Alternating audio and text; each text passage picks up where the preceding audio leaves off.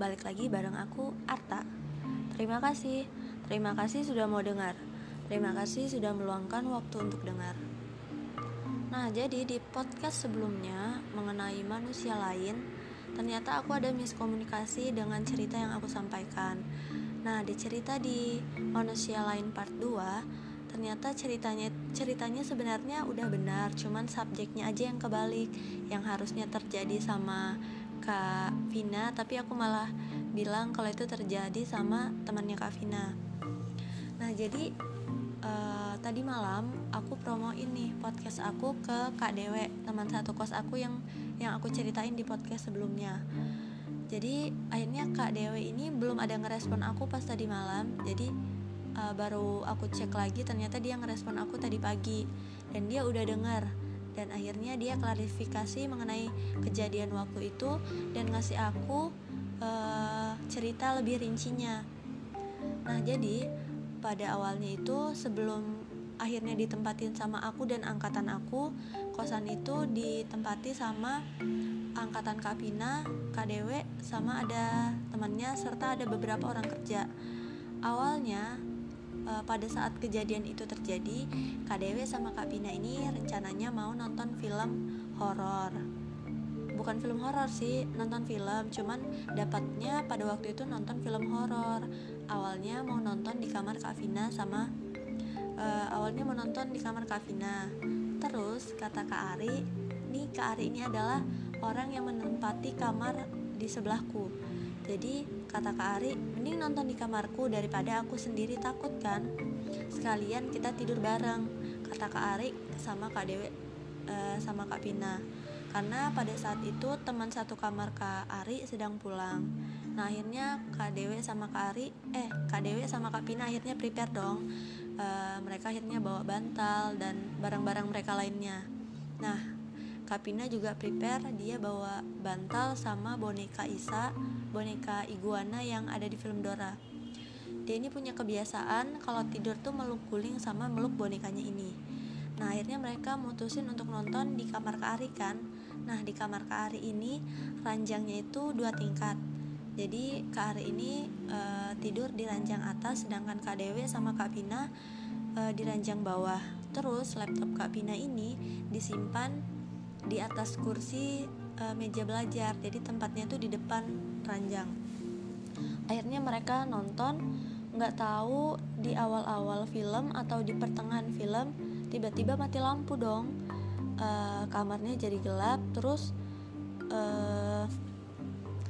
laptop dan film ini masih nyala dan terus berjalan. Terus gak selang berapa lama, sekitar 5 menit kemudian lampu nyala lagi. Nah, Kak Ari ini ngomong ke Kak Pina sama Kak Dewe kalau lebih baik berhenti aja nontonnya, karena tiba-tiba mati lampu, kayak serem aja gitu kan.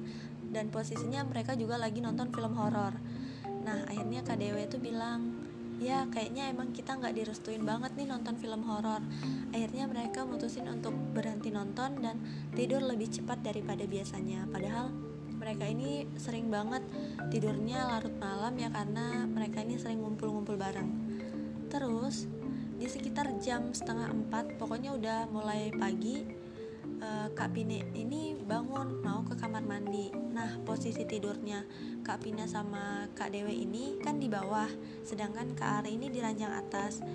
Nah, Kak Pina ini posisinya berada di kasur yang dekat dengan dinding. Nah, kalau Kak Dewe ini posisinya di ujung kasur.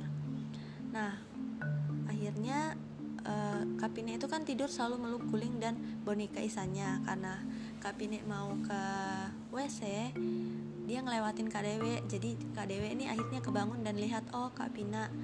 Terus dia nengok ke tempat Kak Vina tidur, boneka dan gulingnya itu masih ada. Terus Kak Dewe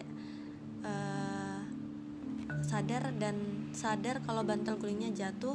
Terus dia ambil dan tidur kembali. Nggak lama Kak Pina datang dari kamar mandi. Terus Kak Dewe kebangun lagi dong otomatis. Terus nanya, dari mana Nek? Terus Kak Pina ngejawab, dari WC habis pipis. Terus akhirnya Kak Dewe ini ngelihat Kak Pina tidur lagi sambil meluk guling dan boneka Isanya itu. Terus sekitar 15 menit kemudian Kak Dewe nih kebangun dan sekarang gantian dia yang mau ke kamar mandi. Jadi akhirnya Kak Dewe ke kamar mandi, terus balik dari WC Kak Dewe masih ngeliat tuh Kak Vina tidur meluk boneka Isanya. Akhirnya Kak Dewe balik lagi tidur. Entah itu pas sudah mulai nyenyak atau gimana, Kak Dewe tuh ngerasa Kak Vina itu kayak gerasa-gerusu gitu tidurnya. Kayaknya ngerasa bonekanya itu jatuh, terus dia ambil kembali dan akhirnya dia tidur lagi. Sudah mulai tidur, terus sekitar jam 4 lewat gitu, udah mau ke jam 4:30, Kak Vina nih bangun dan heboh sendiri. Nah terus dia bangunin Kak Dewe dong, "Wek, bangun." Terus Kak Dewe bangun, nanya ke Kak Vina nih, "Kenapa?" gitu kan. Terus Kak Vina nih nanya, "Kamu lihat boneka Isaku nggak?" Nah Kak Dewe nih seingatnya dia tadi, habis dia balik dari WC, dia masih ngeliat tuh boneka Isanya Kak Vina itu dia peluk waktu tidur. Seingatnya Kak Dewe ya, karena emang Kak Vina itu kan nggak bisa tidur kalau nggak ada boneka itu. Terus Kak Dewe bilang ke Kak Vina kalau emang dia terakhir lihat tuh dia masih meluk bonekanya itu, dan Kak Vina pun juga sadar terakhir emang dia masih meluk boneka itu. Terus Kak Dewe ini sadar kan karena sempat bantalnya Kak Dewe ini jatuh, terus bilanglah ke Kak Vina, "Mungkin jatuh kali, coba periksa dulu di situ di pinggir-pinggir ranjang, siapa tahu jatuh kan atau keselip." Nah Kak Vina cari pun ternyata nggak dapat. Nah ini mungkin karena Kak Dewe sama Kak Vina ini ribut kali ya, ngebahas tentang bonekanya Kak Vina yang jatuh entah kemana. Akhirnya Kak Ari ini kebangun. Kak Ari kebangun dan nanyalah kepada mereka berdua, "Kalian di bawah ini kenapa sih? Kok pada ribut gitu kan?" Akhirnya Kak Dewe ngasih tahu, "Ini nih bonekanya Vina nih hilang, nggak tahu jatuh di mana." Terus Kak Ari ini balas lagi kan, dijawabinnya, "Bonekanya yang mana? Bonekamu yang mana, Pine? Yang boneka Isa itu kah, yang iguana?" Nah Kak Dewe sama Kak Vina ini langsung jawab barengan, "Iya, kamu lihat Kak Ari." Nah mulai dari situ Kak Ari itu langsung, mungkin ya karena posisinya Kak Ari yang ngelihat boneka itu, mungkin dikiranya Kak Vina sama Kak Dewe ini bercanda. Nah jadi Kak Ari itu bilang, "Kalian bercanda ya? Itu loh bonekanya kamu taruh di atas meja belajar." Nih Kak Dewe sama Kak Vina ini kaget dong, padahal boneka itu terakhir dilihat masih dipeluk. Akhirnya Kak Dewe sama Kak Vina noleh, ternyata bener dong, boneka iguananya itu, boneka Isa itu ada di meja belajar. Posisinya boneka itu berdiri di sudut meja, menghadap ke arah tempat tidur Kak Vina sama Kak Dewe, kayak ngelihat gitu kan. Nah ini nih udah pada bingung nih Kak Dewe sama Kak Vina kan, padahal terakhir boneka itu masih dipeluk sama Kak Vina. Terus Kak Dewe nih ngasih tauin, "Tuh Pin, bonekamu kamu taruh di atas meja, kamu malah bilang jatuh gitu kan, malah bilang hilang." Terus Kak Vina nih langsung nyeletuk ke Kak Dewe, "Wek, kan kamu tahu sendiri dari tadi aku tidur meluk boneka itu." Akhirnya Kak Dewe ini sadar, oh iya terakhir dia ngelihat Kak Vina pun masih memeluk boneka itu waktu habis dari WC. Dan yang anehnya lagi, boneka Isa itu kan susah buat diberdiriin. Kalaupun emang mau diberdiriin itu ibaratnya butuh waktu lama gitu, atau diganjal pakai apa gitu kan. Tapi ini posisinya boneka itu benar-benar berdiri di pojok meja. Nah akhirnya mereka langsung bingung ya, bingung, takut, dan namanya orang baru bangun tidur terus tuh dihadapkan dengan kejadian yang seperti itu gimana sih. Akhirnya mereka nggak ada ngebahas masalah itu. Terus Kak Ari akhirnya bilang kalau misalnya ini udah mau subuh juga kan, lebih baik balik ke kamar masing-masing untuk siap-siap sholat subuh. Akhirnya Kak Dewe sama Kak Vina balik ke kamar mereka siap-siap sholat subuh. Dan paginya setelah kejadian itu mereka memang gak ada ngebahas pas boneka itu akhirnya ditemukan. Nah, mereka bertiga akhirnya itu ada kuliah dan mereka berangkat pagi ke kampus. Sebelum mereka mulai mata kuliah, mereka makan dong di kantin, dan di situ akhirnya Kak Ari cerita kalau ternyata Kak Ari ini udah tahu kalau yang ada yang ngisengin mereka.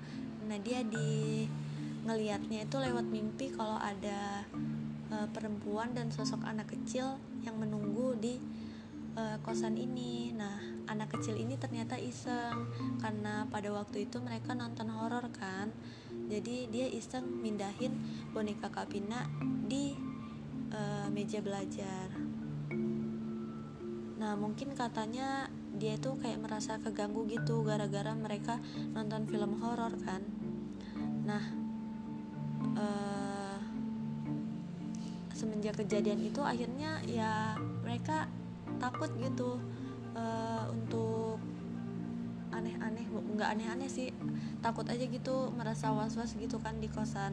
Apalagi Kak Ari itu sering banget gitu ibaratnya dikasih lihat, sedangkan kalau Kak Dewe ini bilang ke aku dia ya cuman kadang dengar suara-suara aneh tapi masih positive thinking aja gitu, nggak sampai dikasih lihat.